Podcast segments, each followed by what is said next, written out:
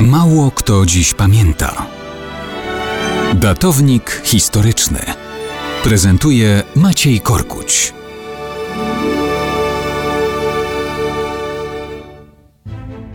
Mało kto dziś pamięta, że równe 80 lat temu, 30 kwietnia 1940 roku, poległ w walkach z Niemcami pod Anielinem major Henryk Dobrzański, legendarny Hubal.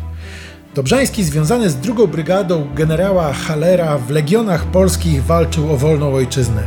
Potem bił się o Lwów z Ukraińcami oraz o niepodległość i granice z bolszewikami.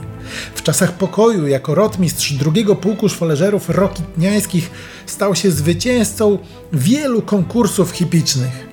W 1939 roku, już jako major, został zastępcą dowódcy 110 rezerwowego pułku ułanów. Po 17 września dowódca pułku, pułkownik Dąbrowski, umiejętnie manewrował pomiędzy zalewającymi Polskę wojskami niemieckimi i sowieckimi w okolicach Augustowa na pograniczu litewskim. Jednak w końcu zapada decyzja o rozwiązaniu jednostki. Mimo to Dobrzański obejmuje dowództwo nad częścią oddziału i rusza w stronę wciąż walczącej Warszawy. Są blisko, kiedy stolica jednak kapituluje. Idą dalej, na południe, staczają brawurowe potyczki z wrogiem. Powstaje oddział wydzielony Wojska Polskiego.